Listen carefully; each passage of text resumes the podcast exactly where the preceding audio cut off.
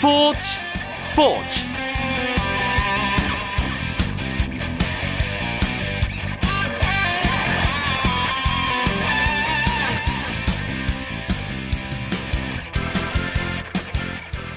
안녕하십니까. 수요일 밤 스포츠 스포츠. 아나운서 이광용입니다. 바쁘게 달리기를 한 뒤에는 잠시 휴식이 필요하죠. 숨가쁘게 달려온 2014-2015 남자 프로농구가 오늘 경기를 끝으로 잠시 숨고르기에 들어갑니다. 오는 8일부터 12일까지 휴식기를 갖게 되는데요. 팀을 이끄는 감독과 경기를 뛰는 선수들에겐 지친 몸과 마음을 충전하고 남은 시즌을 준비하는 더없이 소중한 시간입니다. 그 휴식기에 그리고 특별한 이벤트도 준비되어 있습니다. 바로 프로농구 올스타전인데요. 올 시즌에는 어떤 재미난 경기와 이벤트가 준비되어 있는지 오늘 농구장 가는 길에서 자세하게 소개해드립니다. 잠시만 기다려주시고요. 먼저 오늘 들어온 주요 스포츠 소식 정리하면서 수요일 밤 스포츠 스포츠 출발합니다.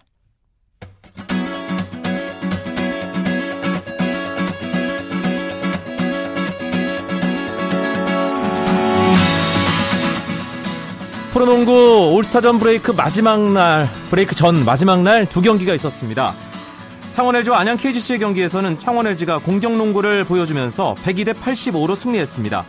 경기는 1쿼터에 사실상 승부가 갈렸는데요. 창원 LG 문태종 선수가 1쿼터에만 3점 슛 3개를 쏟아 넣으며 일찌감치 승기를 잡았습니다. LG의 외국인 선수 제퍼슨 34득점에 11개의 리바운드, 도움 4개를 기록하면서 가장 좋은 활약을 했고요. 문태종 선수 역시 3점 슛 4개를 포함해 22득점을 올렸습니다. 창원 LG는 이번 시즌 첫 번째로 3연승을 기록했고요. 안양 KGC는 5연패에 빠졌습니다. 전주 실내체육관에서는 전주 KCC와 고양 오리온스의 경기가 있었는데요. 오리온스가 75대 69로 승리했습니다. 오리온스는 36리바운드를 기록하면서 27리바운드에 그친 KCC를 높이에서 제압했고 선수들이 고른 활약을 보이면서 KCC전 6연승을 달렸습니다. KCC는 심스가 30득점을 올리며 분전했지만 팀 패배를 막진 못했습니다.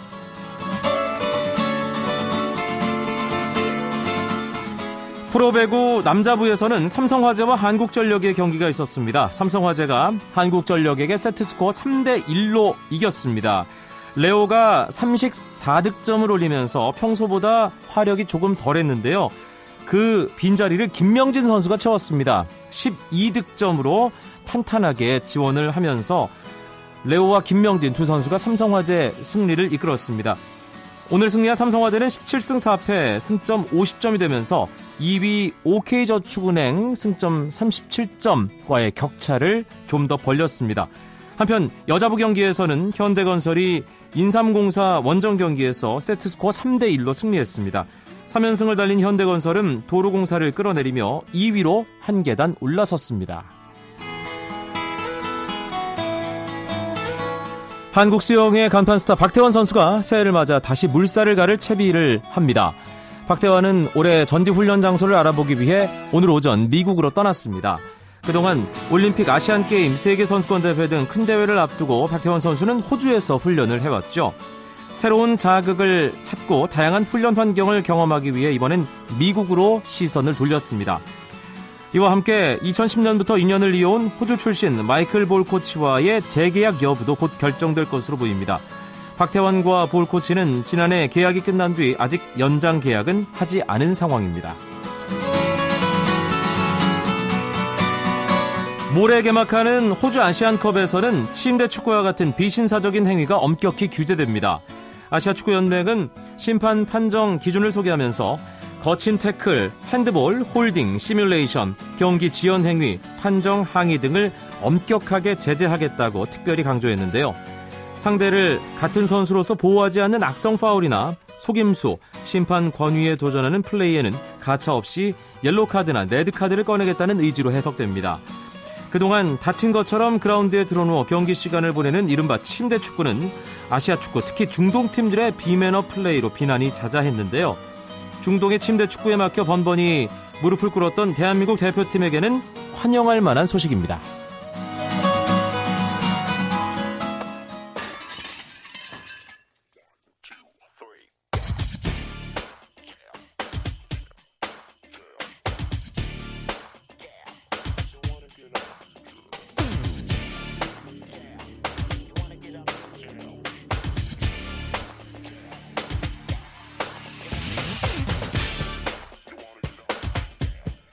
매주 수요일에는 농구 이슈들 판도 변화 그리고 한 주간의 KBL 관전 포인트를 짚어보고 있죠. 이번 주 농구장 가는 길 지금 시작합니다. 오늘은 농구장 가는 길 식구들이 조금 바뀌었습니다. 더 팩트의 박상혁 기자 진짜 오랜만이네요. 안녕하십니까 박상혁입니다. 점프볼의 최창원 기자 나왔습니다. 네, 안녕하세요. 최창원입니다. 오늘 안양 경기, 전주 경기 두 경기 이제 마무리가 되면서 일단 KBL 휴식기에 들어갔습니다. 이러면 농구 기자들도 좀 한가해지나요? 어떻습니까, 최창원 기자? 어, 오히려 이제 휴식기에 들어가면서 올스타전 저희도 기획 기사를 써야 하고 네. 또 올스타전 취재도 있고 다녀오면 또 리뷰를 써야 하고 음. 네, 그게 그건 것 같아요. 네, 월간지에서 근무하면서 매일매일 이제 뭔가 포털의 기사를 생산해야 하는 최창환 기자는 그렇고요. 박상혁 기자는요? 아, 뭐 저희도 똑같습니다. 이제 다만 이제 점프볼은 농구가 전문이었다고 한다면 저희는 뭐 여러 가지를 다룬 매치이기 때문에 뭐 여러 가지를 하면서 또 농구 또 올스타전 그 엑기스만을 뽑아내야 되거든요. 네. 그런 작업이 좀 힘들다고 할 수 있겠습니다. 알겠습니다. 오늘 농구장 가는 길 시작은 하승진 선수 징계 관련 소식부터 알아보겠습니다. 견책 징계를 받았습니다. 일단 최창환 기자가 사건 개요를 좀 정리해 주시죠. 네, 그 새해 첫날 잠실 실내체육관에서 있었던 일입니다. 어, 하승진이 4쿼터에 리오 라이온스의 팔꿈치에 맞아서 코뼈, 코뼈가 부러졌는데요. 어, 문제는 다음에 부러졌습니다. 라커룸으로 향하는 하승진을 향해서 관중이 열심히 뛰지도 않는데 아픈 척한다 이런 비꼬는 말투로 좀 말을 했다고 해요. 이걸 듣고 이제 하승진이 어, 열이 좀 받은 상태였고 그래서 이관중을 향해 달려드는 행동을 취해서 예, 한동안 논란이 일었습니다. 음, 사실 뭐 팬도 일정 부분 책임이 있고 선수도 어, 아무리 뭐 억울함이 있어도 흥분을 가라앉히지 못한 부분에 대해서는 분명히 뭐 지적을 받을 만한 상황이었는데 KBL 징계 수위가 참 궁금했습니다. 결국 견책이라는 징계가 나왔어요. 견책이 어떤 수위의 징계인지 박상혁 기자가 짚어주시죠. 예, 간단히 말씀드린 경고라고 할 수 있겠고요. KBL 제재 기준에서 가장 낮은 수위라고 할 수 있겠습니다. 일단 이유 고하를 막론하고 프로 선수가 어떤 팬을 위협하는 행위를 했기 때문에 어떤 상징적인 의미의 제재를 줬고요. 다만 그 정황상 어떤 물리적인 접촉이 있던 것도 아니고 일단 그 팬 쪽에서 원인 제공했다고 봤기 때문에 KBL 입장에서는 여러 가지 고려해서 어떤 견책이라는 징계 내렸다고 입장을 밝혔습니다. 이 경기에서 이 선수와 팬이 충돌하는 경우가 종종 있습니다. 다른 종목들 같은 경우는 예전에 잉글랜드 프리미어리그에서 이 에릭 칸토나 선수가 관중석으로 2단 옆차기를 했던 예, 그 장면이 가장 대표적인 쿵푸킥이라고 했죠. 쿵푸킥이라고 불렸고 예전에 NBA에서 뭐 지금은 이름을 참 거창한 이름으로 바뀌었더라 바꿨더라고요. 메타 월드피스요. 예, 론 아테스트 선수가 관중과 정면으로 물리적 충돌을 하는 상황이 한 번 있었죠, 박사님 네, 기자. 2004년에 인디애나 페이서스하고 디트로이트 피스톤즈의 경기였는데요. 그 디트로이트 팬이 그 당시 어, 평화 선수에게 그 물병을 집어 던져서 이 선수가 이름을 평화로 바꿨음에도 불구하고 그대로 관중석에 뛰어들어서 크게 이제 양 선수들이 거의 뭐 야구의 벤치 클리어링 같이 싸움이 났던 적이 있었습니다. 그래서 뭐 월드피스 아 월드피스 선수는 결국 잔여경기 출장 정지를 당했는데 역시 그 선수도 선수지만 팬들도 어떤 관전 매너를 지켜줘야 되지 않나 하는 생각이 듭니다. 일단 뭐, 예 추정원 기자. 그 여담이지만 또 이제 메타 월드피스가 최근에 또 개명을 했어요. 또요? 예, 최근에 지난 여름에 중국 리그를 진출하면서 Panda's Friend 아, 핑, 판다의 친구다 이런 의미 개명을 했는데 예, 중국 친화적인 이름이네요. 그렇죠. 예, 좀 사상이 참 독특한 선수인 것만 예. 분명한 것. NBA 올드 팬들에게는 론 아테스트라는 이름이 가장 그렇죠. 뭐 친숙한 네, 이름이고요. 네. 저도 뭐 NBA 한창 볼때 네. 론 아테스트 선수가 기억에 나는 플레이를 했던 게 지금도 떠오르는데 어 재밌네요. 예. 또한 가지 friend. 또 얘기하자면 예.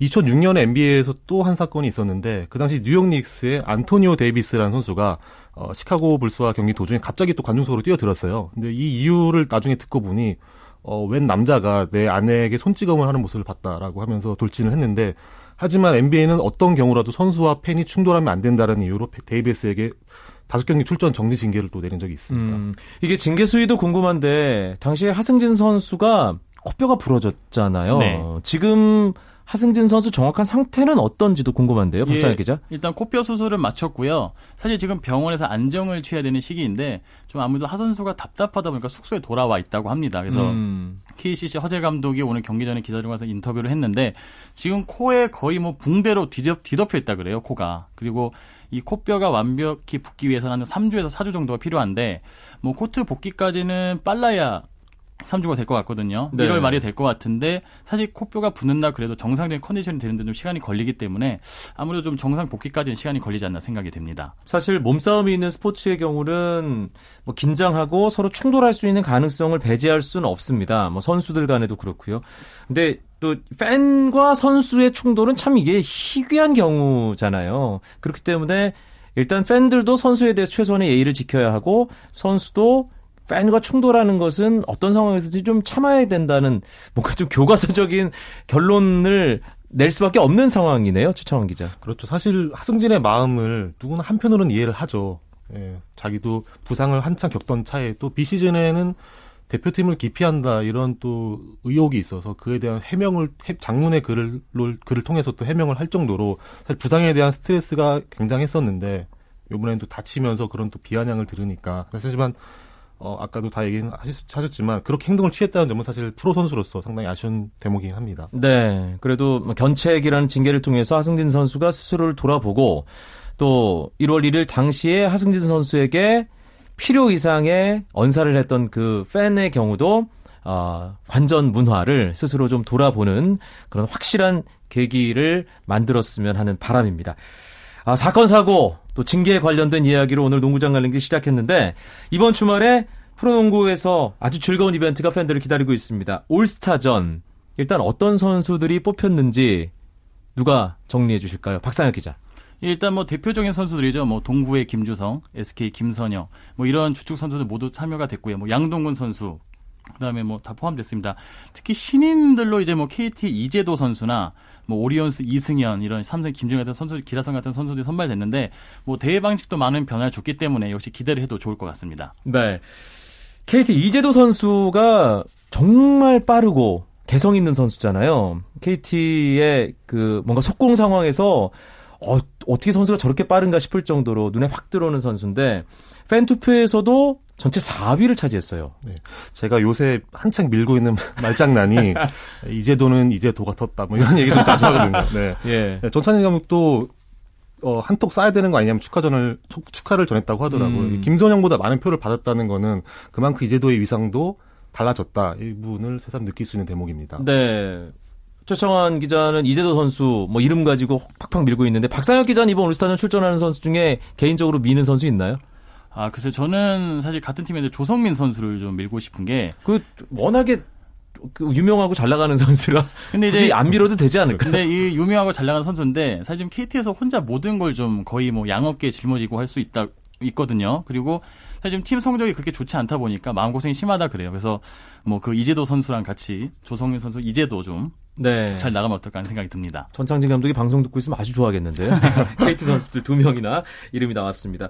올스타전 토요일과 일요일 이틀간 경기가 있습니다. 일단 토요일에는 지난 인천 아시안 게임 남자 대표팀과 프로농구 올스타 팀의 경기가 펼쳐져요. 박상혁 기자. 예, 20년 만에 인천 아시안 게임에서 우리나라가 금메달을 땄는데 참 이번에 KBL에서 여러 아이템을 잘 짜는 것 같아요. 사실 그 기념비만 할 그 아시안 게임 경기가 사실 좀 시즌 개막전 묻히는 감이 없잖아 있었거든요. 이런 올스타전을 통해서 사실 같은 프로 선수지만 그 어떤 프로농구 올스타와 아시안게임 대표팀이 어떤 경기를 갖는다는 것 자체도 큰 의미가 있지 않나 생각을 해봅니다. 그런데 인천 아시안 게임에 출전해서 금메달을 목에 걸었던 12년 만에 대한민국 농구 사상 뭐 금메달 아시안 게임 금메달 오랜만에 팬들에게 안겨줬던 그 선수들 중에 꽤 많은 선수가 지금 부상이잖아요. 최창환 기자.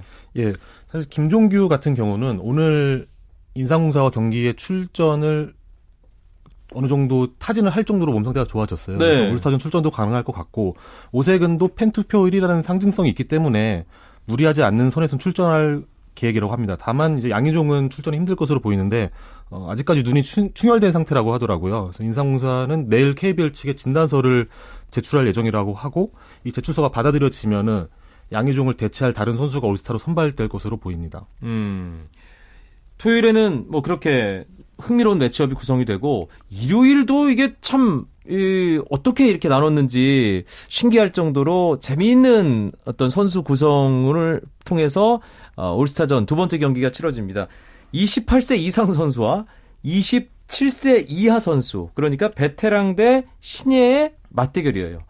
이 나이가 어떻게 짜, 잘라진 건가요 중간에? 아, 글쎄요. 저도 사실 궁금해서 KB를 물어봤어요. 네. 근데 되게 간단했습니다. 그 선수들을 나누는데 딱 반으로 나눌 기준이 없다 그러더라고요. 그래서 나이가 27살이 딱 절반이 된다 그래서 그래서 27살 기준으로 미상과 미만 나눴다고 KBL이 밝혔습니다. 정말 단순한 기계적인 구분이었군요. 오색은 억울하게 아직 20대인데 마흔의 문태종과 같은 쪽으로 뛰게 됐습니다. 예, 시니어 팀이 이제 28세 이상인데 가장 나이 많은 선수는 누군가요? 예, 문태종이 만 39세로 출전을 하게 됐는데 어, 이번 올스타전뿐만 아니라 이창수가 보유하고 있던 역대 최고령 기록까지 새로 썼습니다. 네. 네. 사실 섣부른 판단할 수 있는데 만약 다음 시즌에도 현역으로 뛴다면 문태종이 자신의 기록을 다시 한 번 더 경신하지 않을까 음. 예상을 해봅니다. 색다른 경기이기 때문에 선수들의 조금은 이색적인 매치업도 가능할 것 같은데요, 박상현 기자. 예, 사실 저는 그 개- 개인적으로 기대하는 게 얼마 전에 그 KBL 통산 리바운드 2위에 올라, 올라, 오른 김주성 선수가 있지 않습니까? 그리고 신인들, 이승현, 김준일 같은 파워포워드도 있는데 이 신구 파워포워드들이 어떤 matchup을 보일까? 사실 그 농구하면 그 골밑에 몸싸움이 매력인 종목인데 네. 두두 이 신구 포워드들이 어떤 대결을 볼까 관심이 모아지고 있습니다. 알겠습니다. 수요일 밤 스포츠 스포츠. 오늘은 농구장 가는 길 꾸며드리고 있고요. 더 팩트의 박상혁 기자, 점프볼의 최창원 기자와 함께하고 있습니다. 쳤다 하면 홈런이고 슛 골이고 각본 한편의 드라마. 그것이 바로 그것이 바로 손에 잡힌 우승 트로피. 목에 걸린 그 배달 너와 내가 하나 되는. 그것이 바로 그것이 바로 그것이 바로 꿈꾸던 스포츠. KBS 1라디오 이광용의 스포츠 스포츠. 올스타전 이야기 계속 이어가 보겠습니다. 프로농구 올스타전이 오는 토요일과 일요일 이틀간 치러지는데요. 이벤트도 상당히 많이 준비가 되어 있습니다. 특히 전설적인 슈터들을 볼 수 있다고 해서 농구 올드 팬들이 상당히 기대를 하던데요. 최창원 기자. 네, 전설의 슈터들이 총 출동합니다. 어, 슈터 계보를 잇고 있는 신동파, 이충희, 문경은 예, 이 세 분이 3점 슛과 자유투로 자존심 대결을 한다고 합니다. 네. 신동파 선수는 제가 뛰는 모습은 보지 못했습니다. 저도 나이가 어리거든요. 예, 하지만 어, 이충희 예, 전 감독 같은 경우는 한창 현대전자 초록색 유니폼 입고 농구대잔치 초반 누볐던 기억 아직도 생생하고요. 또 뭐 문경은 감독 역시 그 탄도는 낮지만 정확하게 림을 관통하는 그 슛이 아직도 기억 생생합니다. 농구 팬들 뭐 저 또래라면 다들 그런 기억 가지고 있을 텐데 박상현 기자. 예, 당연하죠. 일단 신동파 선수라고 하긴 그렇지만 신동파 선수는 한국 그 농구 1세대 슈터라고 할 수 있고요. 뭐 이충희 감독하면 슈터사로 유명했던 분이죠.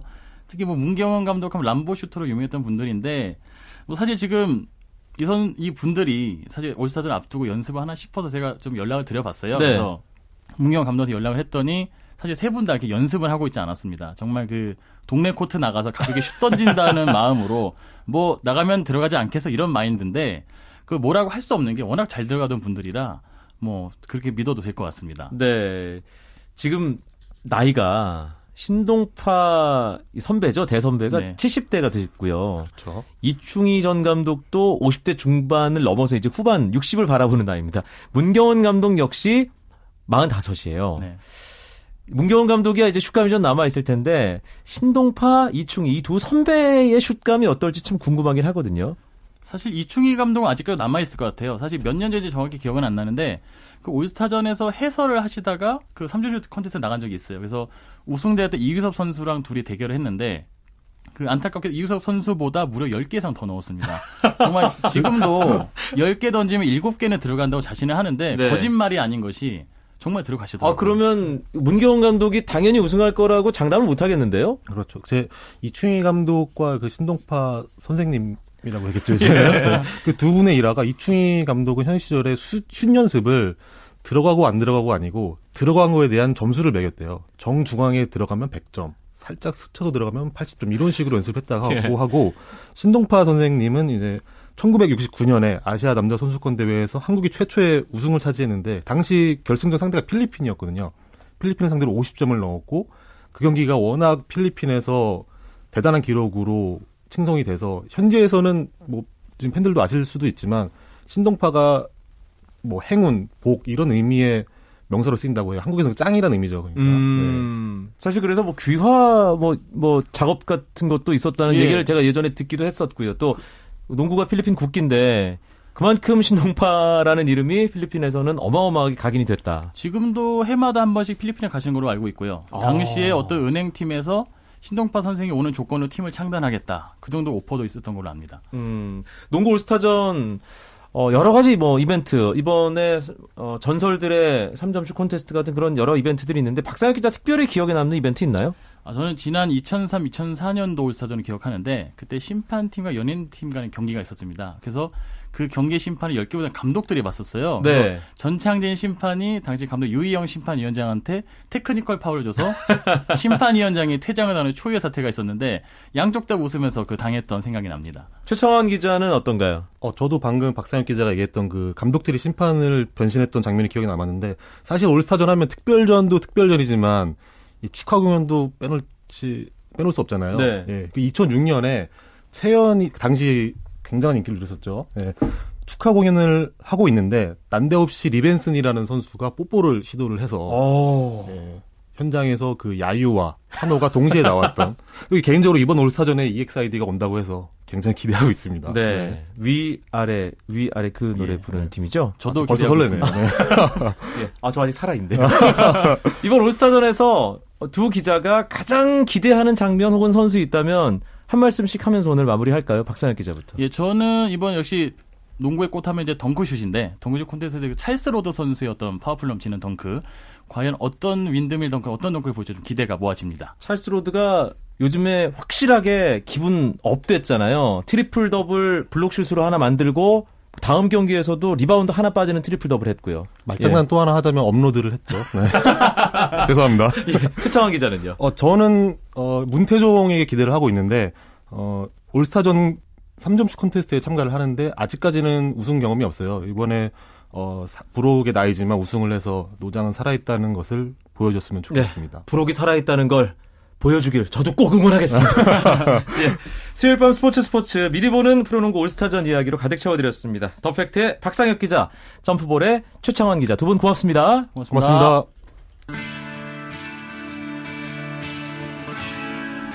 수요일은 여기까지입니다. 내일도 9시 35분에 재미있는 스포츠 이야기 들고 여러분들 찾아뵙겠습니다. 아나운서 이광용이었습니다. 고맙습니다. 스포츠 스포츠